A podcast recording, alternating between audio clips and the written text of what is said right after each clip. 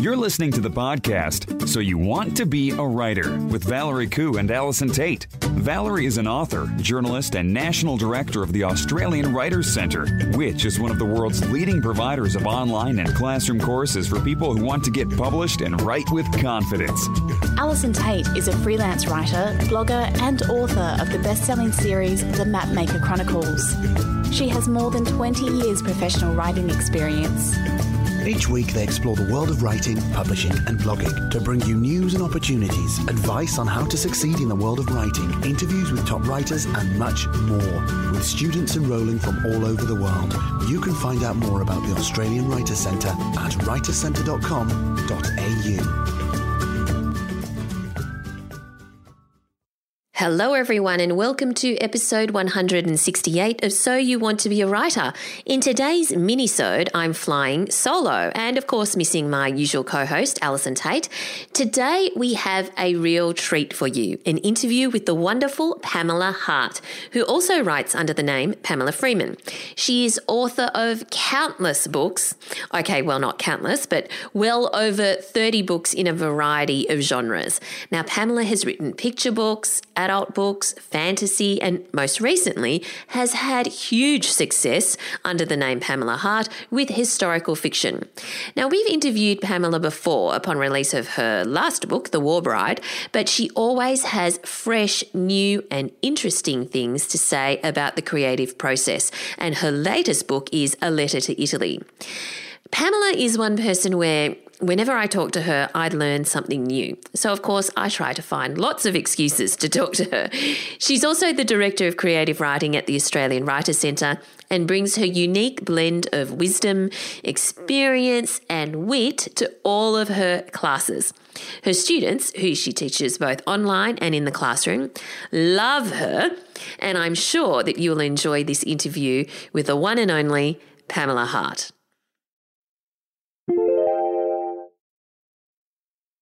Thanks so much for joining us today, Pamela. It's a pleasure to be with you, Val. Now, a letter from Italy. Oh, what a wonderful read. Just, oh, you know, I just I just love it. Love it. Love it. Love it. Now, not everyone has had a chance to read it, so perhaps you can tell listeners um, what the book is about. Well, it's about one of the first women war correspondents. Um, most people don't know that the very first woman war correspondent was an Australian woman, Louise Mack, and it's been inspired by her, although it's not about her. My character is Rebecca. Um, who comes with her husband, who's also a journalist, um, to Italy to report on the Australian Navy's involvement in the blockade of the Adriatic Sea uh, to stop Austrian submarines getting through into the Mediterranean. And again, that's something most people don't know it even happened in World War One. Mm. Um, and um, over the course of the book, her husband goes off to follow a story about Albanian smugglers, and she's left to be a war correspondent on her own, facing a lot of prejudice from um, the various authorities and other journalists. Uh, and she joins forces with an Italian American photographer, Alessandro Panucci.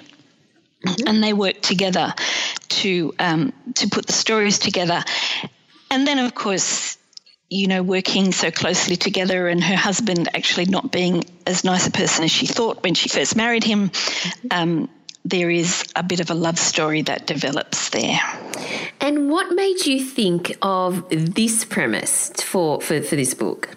When I was researching The Soldier's Wife, which was my first historical novel, I kept reading these editorials. I used to read the newspapers of the time. It's the best way of getting a feel for what's going on in the period you're writing about. Mm. And in the Herald, the Sydney Morning Herald, um, they had the women's pages on Wednesday, and the editor of the women's pages would write an editorial.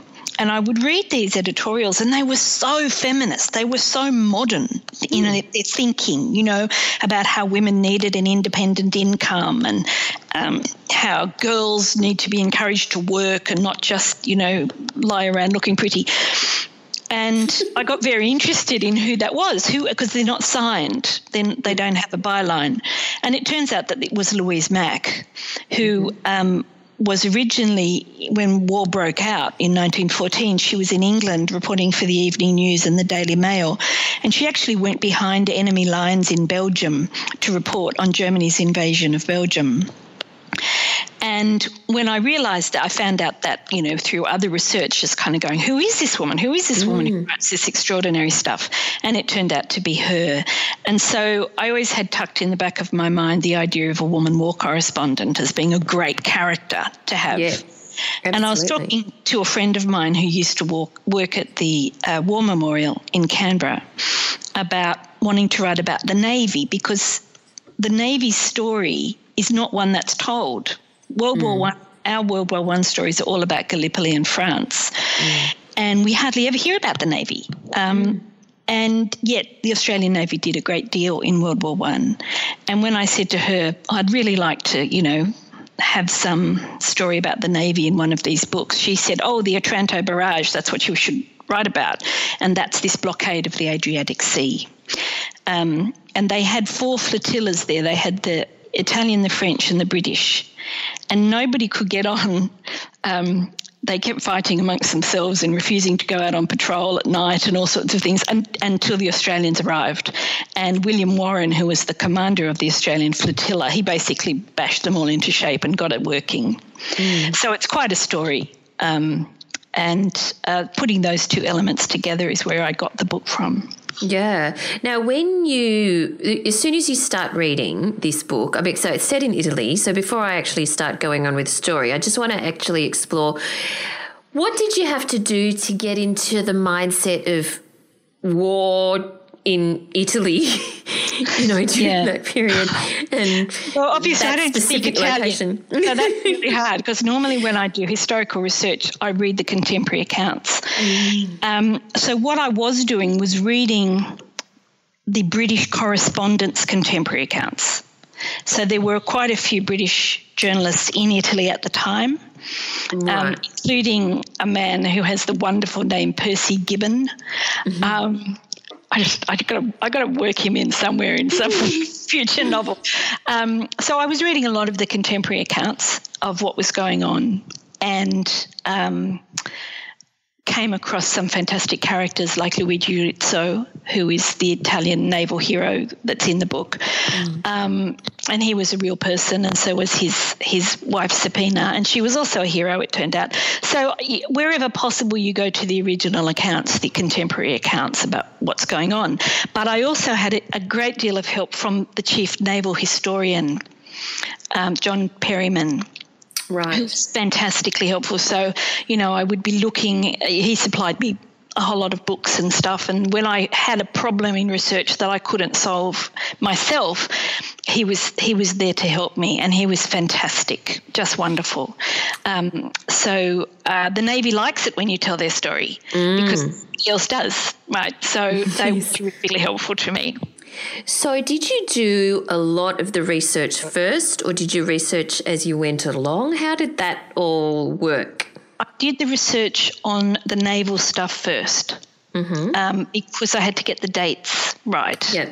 Mm-hmm. And I had to decide exactly when she arrived and when everything happened. And I had a particular, as you know, having read the book, there's a particular event that ends is the story that she goes after at towards the end of the book, and so I knew I had to finish then, um, and that that particular right. event happened on December, oh, the the night of December 9th and the morning of December 10th. Mm-hmm. So I knew that that was my end point.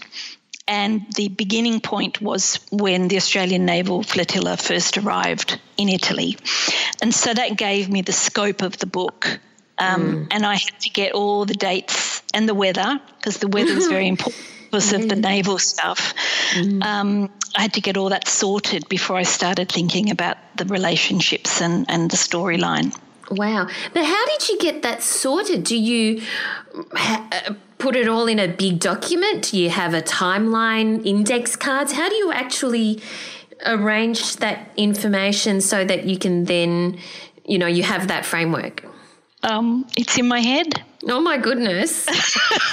really? It's only six weeks. It's only like two months all up. The, the whole thing only takes over two months, so it's not a mm-hmm. huge, you know.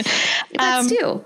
But Um, it's not just the timeline, though, Pamela. It's also all of the details that you oh, would have. Well, before I write a scene, I go back and look at my research documents. Right. So before I wrote the scene about the Orione, um, where the Australian flotilla saves an Italian ship, there's a chapter about that in a particular book. So before I wrote that scene, I went back and I reread that chapter.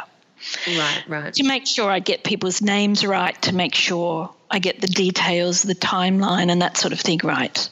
Because mm. uh, when you're writing about real people, like these are real men who did this stuff in yeah. reality. All the naval people, just about in the story, are real people. Yeah. So, um, except the horrible lieutenant, I made him up. Mm. But. Uh, but everybody else is real. And so you have a responsibility to get it all right. Sure. Um, before I wrote a specific scene, I'd refresh my memory from my research material. So, literally from the first page, it unfolds, and you just want it to keep unfolding. And so, do you. Um, what am I trying to say? It, it, unfolds in such a way that makes it so compelling and page turning. Do you um, plan that out? Or do you like plan out what's going to happen, as in plot it out, or do you let it unfold as you start writing? I do about half and half. Okay. I know where I'm going. I mean, I know what the end is, and and this mm. is also when you've got this timeline, this actual timeline of things. Mm. Um, so this book went through a lot of rewriting. Mm. Um, originally, her husband was dead. Mm. And in between the first structural edit and the second structural edit, we decided he should still be alive. And obviously, a book's going to be very different, particularly a book where somebody falls in love. Yes. Um, very different when some, he, the husband is alive to when the husband is dead. Mm. And so hmm. the whole book got rewritten and wow. it changed where the narrative tension lay. Mm-hmm. Um, so there's two two lots of narrative tension in this book. One is will Rebecca succeed as a journalist? Mm. And that builds over time where, you know, can she write this, get the stories written? Will her editor accept them? Will he like them? And, and towards the end, will she lose her job altogether? Mm. Um, the other narrative tension is the relationship with Sandro. And it yep. starts out, they don't actually like each other very much. No. Uh, and then they have a period of getting to know each other, and then they like each other, and then maybe they like each other too much. and so when you've got the two uh, kind of roads, almost like you plait them together, they're like ribbons that you plait together. Mm. And um, ideally, those two things keep pace with each other. Mm. And even more ideally, they generate each other. So, wherever you can link the idea of the relationship with the idea of um, her professional career, yep. the better it is for the story, and that's that's how you keep your pace happening. Mm. Uh, I, I, have a quite a low boredom threshold, which I think is quite good for a writer, actually. Mm-hmm, mm-hmm. So I do have a tendency to move things on. Yeah. Um, and I think in a you know it's not a small book. It's a, mm. about ninety six thousand words. Mm-hmm. Um, when it's a book like that, you do have to really try hard to keep your reader's interest. Because yep. once they put it down, you kind of lose them. Um, so I, there's always a reason to turn the page. Yeah, there is. There, there, there always is. So when you realise, oh, I think I'm going to have to rewrite this thing. Was it just, you know, a matter of fact, or did you have a, you did you go, oh my God, no, you know? Um, I was having an editorial meeting with my editor. Mm. And we were discussing what I had done with the first draft, and I had made some changes from the original proposal. And she was kind of going, Why did you do that? And I was mm. explaining why, and this is my problem. And if I change it back, which is what she would have preferred. This is the problem. And she went, Yes, I can see that's the problem. And she was the one who said, What if her husband's still alive? Mm. And I went, Oh, you bitch, that's going to work, isn't it? Uh. so, uh, because it is a lot of work. But if you're a professional writer, you, you have to do the work. I mean, that's what it's all about. The, yes. the, the number of drafts, um, having the opportunity to do the draft is luxury. Mm uh, when you're a book a year author, you don't get to do as many drafts as mm. as you would like. You know, I'd be I would have been quite happy to do another two drafts of a letter from Italy, mm. um, but you have to learn to make every draft count as much yeah. as you can, and so. Um, you have to be prepared to be radical. You have to be prepared to throw things away, um, to completely change storylines, to cut out characters. Um, mm which I did. Um, you know, so to change who does what, um, and that being prepared to do that, being prepared. Um, and it's not a question of being influenced by other people. The reason I did it was because I could see that she was right. You know, mm. it felt immediately that, yes, of course, that would make it a much stronger book. Yeah. And so w- once you understand that, once you know that it you can make the book stronger, mm. you have to do it. You know, you couldn't not do it in a way. But are you excited to do it, or um, what was the feeling? Well, it's exciting to see all the possibilities open up. Right. But the work can be daunting, mm. um, particularly it was a, a, tight deadline. Yes. Uh, and you know, this particular book was happening at a time when various things were happening in my personal life, which were mm. difficult. Mm. So there were occasions when I stared at the screen and thought, I really don't want to do this. Right. But the the end result is always worth it. Yes. Um, when you finish it and know that the book is better than it was before. Yeah. This particular one, though, it's probably the hardest I've written in a decade. Really? Um, yeah, hardest because... to get a handle I just think life, my life was going through right. bizarre things. Also, mm. the idea for it hadn't cooked as long as it usually does. So I'm usually, I usually think about a story for a couple of years before I write it. Right, yeah. And in this case, it was a kind of new idea that we, we moved on straight away. And yeah. um, so it hadn't had time to kind of percolate in my subconscious for very long. Yeah. Um, uh, so you kind of have to pressure cook it a bit. And um, and then I got to some sometimes when you really work hard on something and you change it radically, you mm. lose your sense of whether it's any good or not. so if, if I had had reviews of this book going, this is a terrible book, I would have mm. gone, oh well, yeah, okay.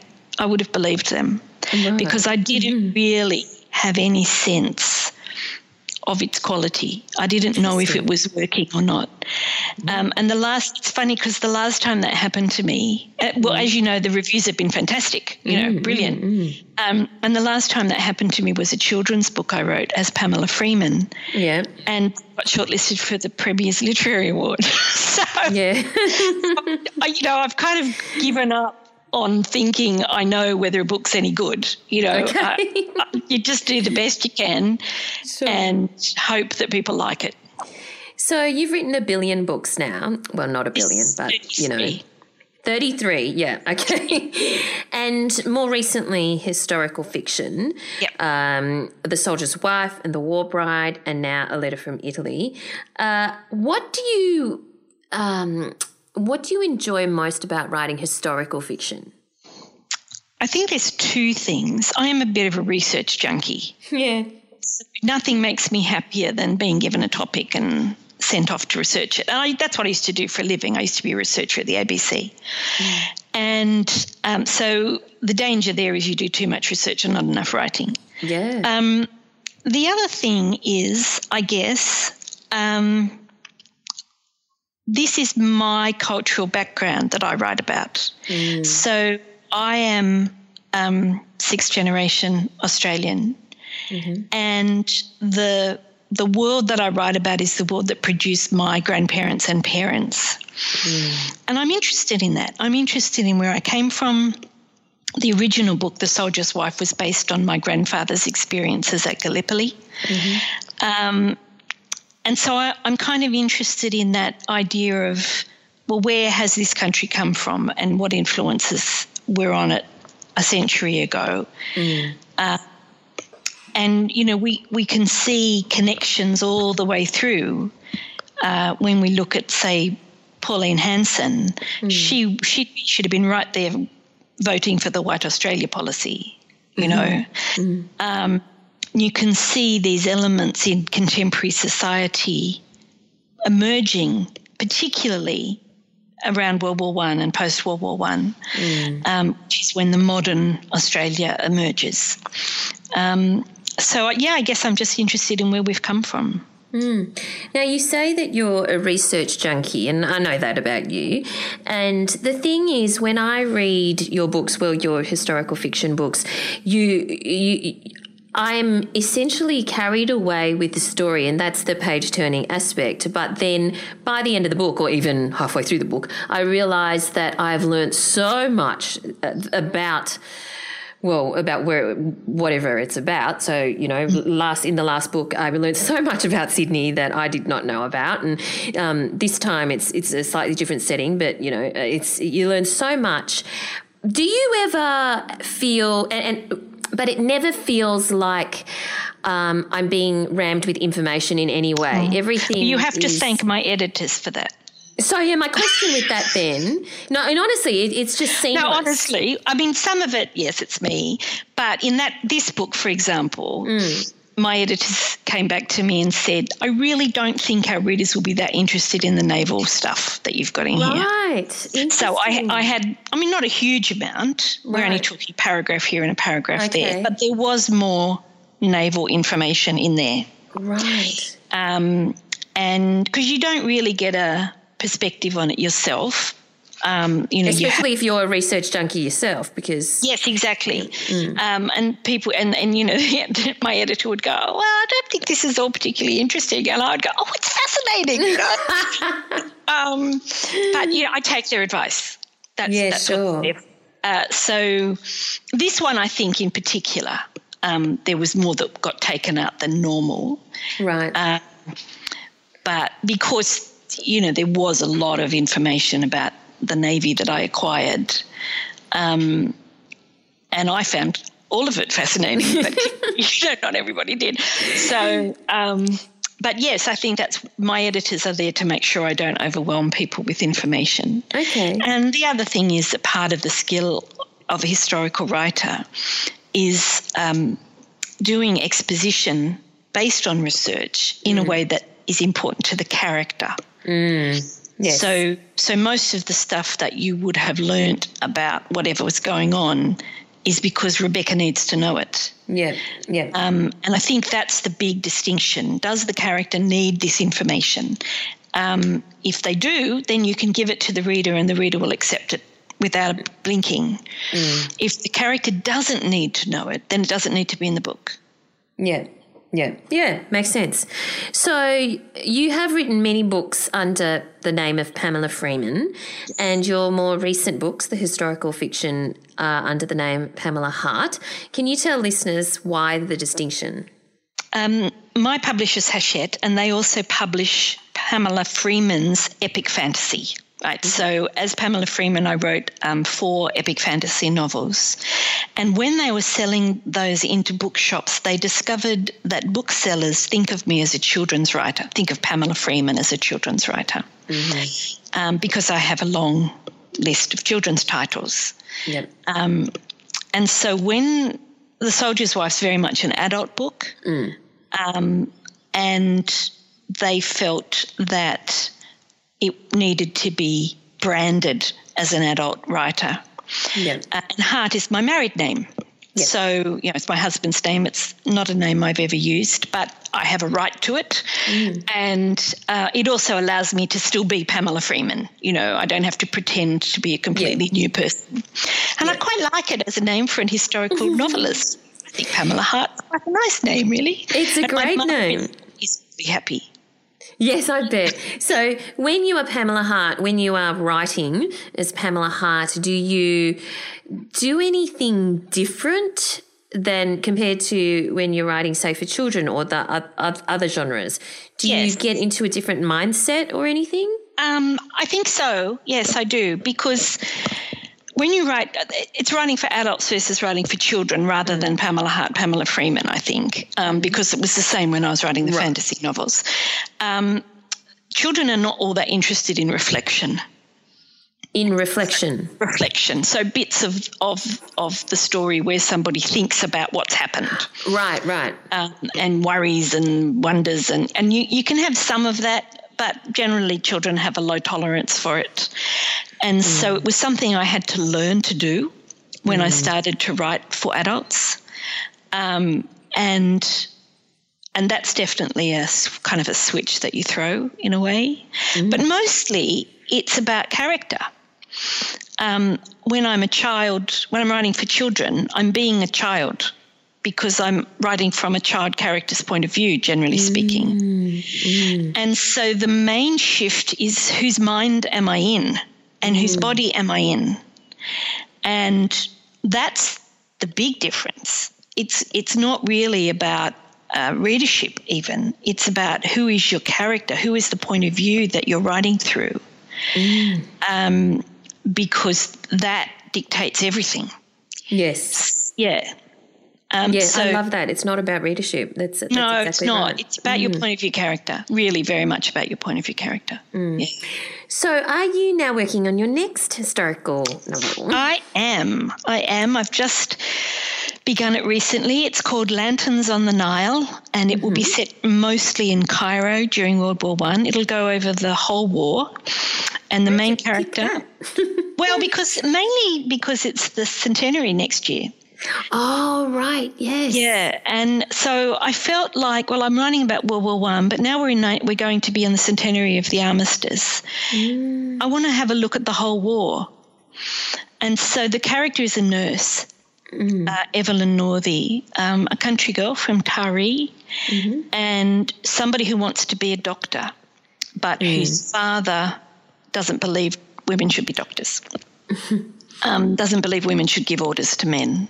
Mm-hmm. And um, of course, university being as expensive as it is, um, she can't actually go.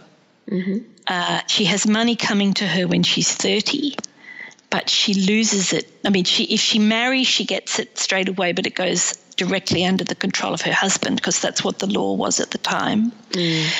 Um, or she has to wait until she's 30. And so, in the meantime, she becomes a nurse mm-hmm. and um, goes off and is determined never to marry because she will not have a man have control over her life in the way that her father has had control over her. Mm.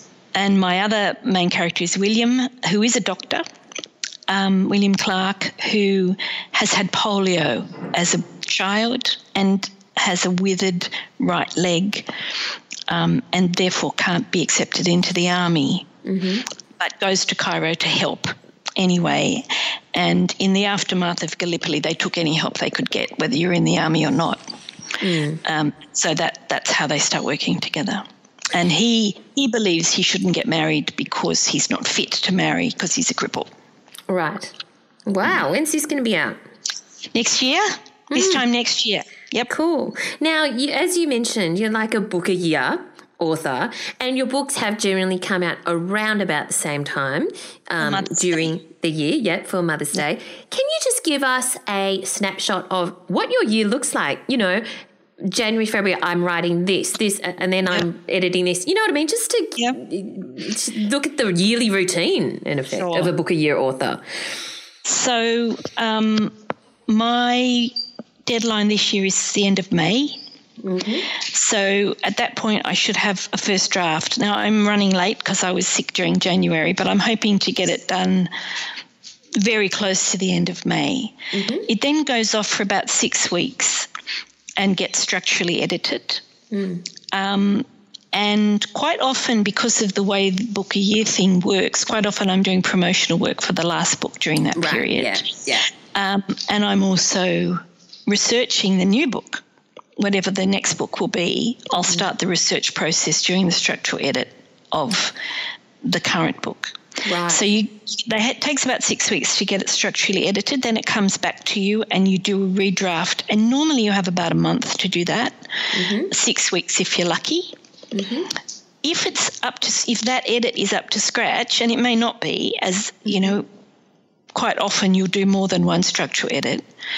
Um, then, if it's up to scratch, then you go to uh, copy edit and that takes they usually take a couple of weeks to do that, and then it comes back to you for a couple of weeks, mm-hmm. um, maybe three three or four weeks if you're lucky, and then it goes to copy edit. Uh, sorry, to uh, proofreading.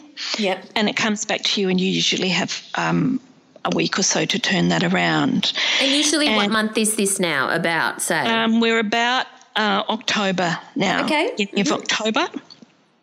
And the reason it that you try and get everything done by then mm-hmm. is so you can get advanced reading copies, book proofs out yep. to booksellers before the Christmas holidays.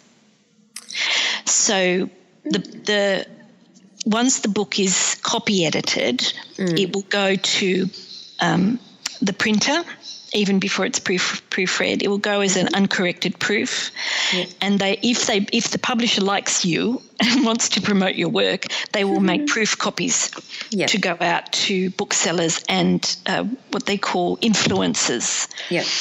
Um, and and in particular to the big buyers like Big W and Kmart and Target and those sorts of people, um, and Leading Edge, the independent booksellers. Mm-hmm. Uh, and the idea is that people have the book to read over their summer holidays so that they can order it early in the new year to be mm-hmm. delivered in March. Mm-hmm. Okay. So, um, so by the time um, by the time I've done the proofing mm-hmm. and sent it back, I'm well into the research for the new book. Okay, so this is like November now, October. November, November. yeah. yeah November. Now, in, somewhere in there, I may also have written a children's book. I love how you just snuck that in. um, so, so they're shorter, you know, and, and it's possible to write one, particularly because like some of the books I write are non-fiction. Yeah. And so you can work on them even while you, you can't work on two fiction books at the same time, but you can work on one fiction and one non-fiction book at the same time. Mm-hmm. So um, quite I often, mean, just what, why do you say that you can't work at two fiction books well, at the same time? Yeah, okay. Um, I just find they they take up a particular spot in my head. Yeah, yeah. and I can't shoehorn two in sure. at the same time. But nonfiction takes up a different spot in my head, so yes. that's fine. I can do that. Um, and I love doing nonfiction picture books. Yes. So my my most recent one, Desert Lake, um, mm. with Liz Anelli, we've just pitched a new one to our publisher. Mm-hmm. Um, so hopefully next year I'll be working on that. That or this year, later this year I'll be working on that, which would be fantastic. Um, yeah, so I do try to keep up my Pamela Freeman life as well as, well as mm-hmm. my Pamela Hart life. Mm-hmm. so, all right. So you teach. Yes, at the Australian Writers Centre, you're a director of creative writing, and everyone absolutely adores your classes, especially the um, Write Your Novel six month program, which is also available online. Um, now, you you fit in children's books, so now we're in January. Yep. When do you so, start writing? Oh, I'd start in January. Okay yeah, I start. Um, I mean, I might start. Depends on how much research there is to do, mm. um, and also it depends on how settled I am. When when people say when do you start writing, I think mm. it's a bit of a it's a bit misleading mm. because I do a lot of work on the book before I actually sit down to write a scene. Okay. So I will spend a lot of time thinking about yes. the characters in particular, about their background, about where they come from, yeah. what kind of people they are, how they talk, how they dress. Um, uh, I know a lot about my people before I start to write the first scene. Do you write down what you think about for about your people? No. You keep it all in your head. Yeah. I just don't know how I would forget. You, no, no, let me let me clarify that. Um, I have at the moment a lot of information about Taree. Yeah. So um, I've done a lot of research on Taree at the time, who was in the hospital there, how big it was, what kind of house she might have lived in, uh, and I've got all I've got those files on my computer, and if I need to go look at them, I do. Mm-hmm. But in in terms of what I know about Evelyn, Mm. That's in my head because it's like getting right. to know a friend. You don't keep notes on your friends. you remember about them. And yeah. it's exactly the same. I mean, it's. I think of it as like you know how you get to know a character on a TV series. Mm. Your favorite TV series, you could tell me all about that character. Mm-hmm. You know, you could tell me about when they met their current partner and what their crisis was, and you, you could tell me all of that kind of stuff about them. It's exactly the same process. Mm, mm the mm. characters just take up a similar kind of space in your head mm-hmm. as a character on a mm-hmm. TV series would. Okay. And I- don't see why I would write anything down. Now, having said that, that's mm. just me. I know a lot of writers who keep Bibles about their people. yeah. Uh, I know writers who keep, you know, huge scrapbooks of information. Yeah. Um, and and I think also you're quite often you know a lot about your main characters. You might need to keep information about their uh, the minor characters. So I've got to list some yes. of their brothers, for example, Yeah. how old they are compared to her. Yeah. Um, but your main character, no, your main character you just get to know, like you Yes. get to know a real person. For me, for me anyway.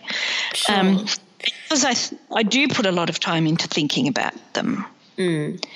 Um, yeah. so you're writing in January, and then what happens? I just keep writing until it's finished. When do you need to finish it by? Generally, End of May. end of May, The Draft has to be. Now, I'd Yeah, li- I okay. prefer to give and then the pub- cycle starts again. Then the cycle starts again. I prefer to give my publisher a second draft, mm. but this year I won't be able to do that because I was ill. Right. Okay. So then I would like to, I'd try to finish it early May, the mm. first draft, and give it to my husband to read mm. um, and put it away for a week and then read it myself and do a second draft. When you before you started writing historical fiction, which was two books ago, um, what and you decided, okay, I you, you had the idea for the soldier's wife, and you decided, oh, I think I might want to write this, and it's a departure from the genre that people expect of me. Was it, even though you had a very clear idea of what you wanted to write, was it difficult? Yes. to make the transition. Can you tell, It was tell us really, really hard. I didn't know what I was doing. Right. What, tell, tell us why it was hard. Um, well, the first thing was I didn't know how long it should be. And in my head, the book always has a shape based on how long it is. Um, so I had to find that out first. I mean, when I got to about 60,000 words, and I thought, I don't know how long, I don't know how, what my pace should be at this point because I don't know how Yeah, long it should right. be. So I rang my old editor and said, How long should it be? Um, the other thing was that um, I'm I'm used to writing long novels in which magic stuff happens. and if things are getting boring, I have some magic happen, right? Whereas all I had to work with here was reality. and that was harder. That was harder. Yeah. Um, and the other, I know this is going to sound so twee, mm-hmm. but the second half of The Soldier's Wife is about a the, the soldier comes home from Gallipoli mm-hmm. wounded mm-hmm. and finds that his wife has become a professional woman because she had to work while he was away. Yep. And their marriage has difficulties, really, you know, quite quite strong difficulties. Yeah. And I found that really hard to write because my husband and I don't fight. it's like, you know, hearts and flowers and unicorns, but it's true. And, um, What a bizarre problem to have. and so I had to really, I had, I had to work hard at getting into the head of somebody Yeah, right. and feelings, and particularly because Jimmy wasn't my point of view character. This only Ruby's point of view. yeah. and so you know and because there was a lot of you know the sexism of the time and Yeah. and his idea of what masculinity was and and so the real problem was that with all of that I found it hard to like him Yeah, right. But she was in love with him. And so mm. I had to find a way to be in love with him too. Yeah, yeah, yeah. that was my major issue. My major problem was finding a way to be in love with Jimmy when Jimmy wasn't nice to her. Yeah, right. Okay. Wow, that's so, I never really thought of that. and apart from the diff- the challenges that you had in transitioning to writing historical fiction, were there challenges in um, publishing historical fiction because well, people had well, so known you as, as yeah. other things? Yeah. Yeah, I was very. My my agent refused to represent me on it. She didn't like it at all. Mm. And that was very challenging, as you can imagine. We'd been together mm. for 20 years. And so to have your agent go, well, I just don't think it's any good. Oh my God. I tell you what, Val, it, it, made me much more sympathetic to our students mm. because I really felt like I was starting from scratch. I felt wow. like I'd never written a book before. Mm. I didn't know what I was doing. I was writing it on spec. It was the first book I'd written without a contract for 15 years. Mm. And I, it really did I just felt like I didn't know what I was doing. And so having an my agent, who had always been a really good reader for me, come back yeah. and say, I don't like it, was a real slap in the face, as you can imagine. Oh, yeah. Um, oh. Fortunately, that editor that I had rung to say, How mm. long should it be? When I said to her, How long should a historical novel be? She said, Why? What have you got? And she was really eager to read it. Right. And so I I was very fortunate that I had, even though I wasn't agented on this particular book, mm. um, that I had a publisher who was prepared to read it. Mm. Yeah. Um, and she fortunately loved it. So did you? When your agent said that, did you like? Did was it a real? Filled in a little ball and wanted to die. Yeah. So it was like yeah. devastating devastating. Oh absolutely. God, yeah. And it was only because oh other people had read it you know, I had had my husband had read it, and mm. he's quite tough on things. Mm. Uh, I could trust him, you know, yeah. his opinion on things. And I also had a couple of other people um, read it, and they came back and went, uh, other writers, and they went, came back and went, "She's mad! Don't be ridiculous. This is terrific." Yeah. If yeah. if hadn't had that support, I'm not even sure I would have shown it to the publisher. Wow. Well, because I kind of, you know, you, you, yeah, absolutely. But you know, you try, you try uh, something new, but you can't guarantee it's going to work. No. And and every creative person deep down believes their work is terrible. Mm. Um, you know, there's always that fear that yeah. this time it's awful. Yeah. And particularly when you're trying something new. New. Yeah. Um, so so, did you think that? So, it, good thing you, you did all of that because obviously it set you down this path. And after the Soldier's Wife, which was very successful, came the War Bride, which was also successful, and now this, amazing. So, obviously, you've got you're, you're going down the right path. Did mm. at the time did you think that you would be where you are now? No. Well, I wrote the book, the Soldier's Wife book, because the book wanted to be written. Mm. Yeah, it was one of those things that just happened. I didn't yeah. write it because I thought I should change genres or yeah. because oh it's World War One I should get a book out about World War One. No, it was um, it was just the book demanded to be written in the yeah. way that books do sometimes. And I was lucky in that as I did the research, I kept coming across true facts where I went, oh God, that's such a great story. I've got to write that story. And so um, the fact that we have this whole series of books is really just because the research keeps uncovering fantastic stories. Right. Um, so I had no plan. I had no, mm. I had no kind of I shall become a historical novelist. You know, no. I just there was just a book that needed to be written.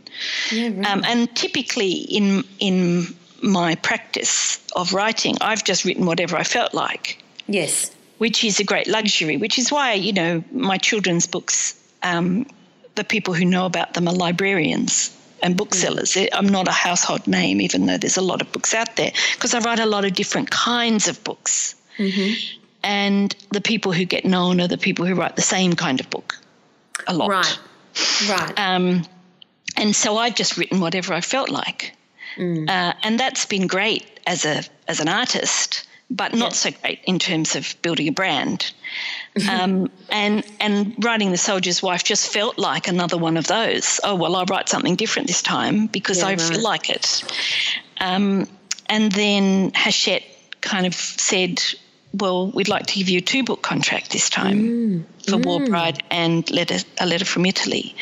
Mm. And so I went, "Yeah, okay, I've got two ideas. You know, let's do it." Um, mm. um, and that well, we did War Bride, sorry, we did War Bride as a single contract, and then we've done yep. a letter from Italy and Lanterns on the Nile as a two book contract. Right. And so what, then you've got four books out, and you think, or four, four books in train, yep. and it's like, oh, I actually am a historical novelist, right? Um, yep. Rather than someone who wrote a historical novel. Yeah. Um, mm. So yeah, and and Hachette have been very supportive, um, mm. really terrific, and what? it it's in no, the UK as well too. It's in it's in where? Uh, Piatkus in the UK also published them. Yep, yep, yep. Mm-hmm. Piatkus. Um, and what would your finally? What would your advice be to people who, you know, you have written thirty three books, and a lot of people who are listening haven't written their first one yet, or maybe they've yeah. written but it's not published or whatever. They're yeah. at the start of their journey, and they might seem daunted by the fact yeah. that there's 33 books or you know like oh she she knows what she's doing kind of thing. Can you cast your mind back and try and put yourself into the you know the shoes that these people are in? And what advice would you give them on what they should do to um, to get their work out there? Sure. Well the very first thing is to read. Mm. to read as widely as possible.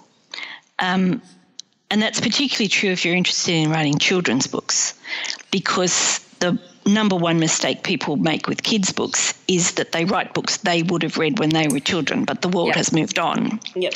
So they need to be reading contemporary children's novels or picture books or whatever it is that they want to read, want to write. Mm. Um, so read widely, not only in your own genre, but but in everything, just to see what's happening in publishing and and how styles have changed. Yeah. Um, and the second, and I know it's going to sound basic, but you just got to write the book. You know, I mean, I can't tell you the number of people who say to me, "Oh, I'd love to have a book published one day," or "I'd love, I'd love to write a book one day," and you go, "Have you written anything?" Oh no, like, what's not going to happen unless you actually write the book? All right. Um, so, okay. So right, you've got to write. You've got to write. You've got to give it priority. You've got to say, "I am committing to the idea of writing a novel." Yeah. And that means you've got to figure out where you can find the time to write the novel. Yeah. And after that, you've got to understand that it's a long process. Novels are complicated, they're long, and typically it will take two years from first yeah. putting key, fingers on keyboard to getting to a point where you might submit. Mm. And that's only if you are working consistently at it. Yeah. So if you're prepared for that, if you're prepared to do the hard work, it's mm. just a question of doing it, of trusting your instincts, of trusting your desire to tell the story, and then of getting advice. So when you finish writing, get people to read it who are who know what they're talking about. And that's where the workshopping classes are so useful. I'm a yeah. big, big believer in workshopping. Yeah, yeah. And if Is you it- don't know enough, if you read books or you hear people talking about writing mm. and you think, I have no idea what point of view is or what a, you know, then you need to find out. Yes. Um, and you know do your research go to classes join a group whatever mm. to improve your skills Wonderful. And on that note, thank you so much for joining us today, Pamela. A, a, letter from Italy, awesome book. Everyone, go and read it because you're absolutely going to love it. So, thank you so much for talking to us. Thanks, Val. Well, I hope you enjoyed this week's mini-sode and we will be back to our regular programming very soon. This is Valerie Khoo and of course you can find all of the show notes at soyouwanttobeawriter.com.au. And if you want to check out some of Pamela's courses, then make sure you have a look at writercentre.com.au. In the meantime, we look forward to chatting to you next time. Thanks for listening to So You Want to Be a Writer.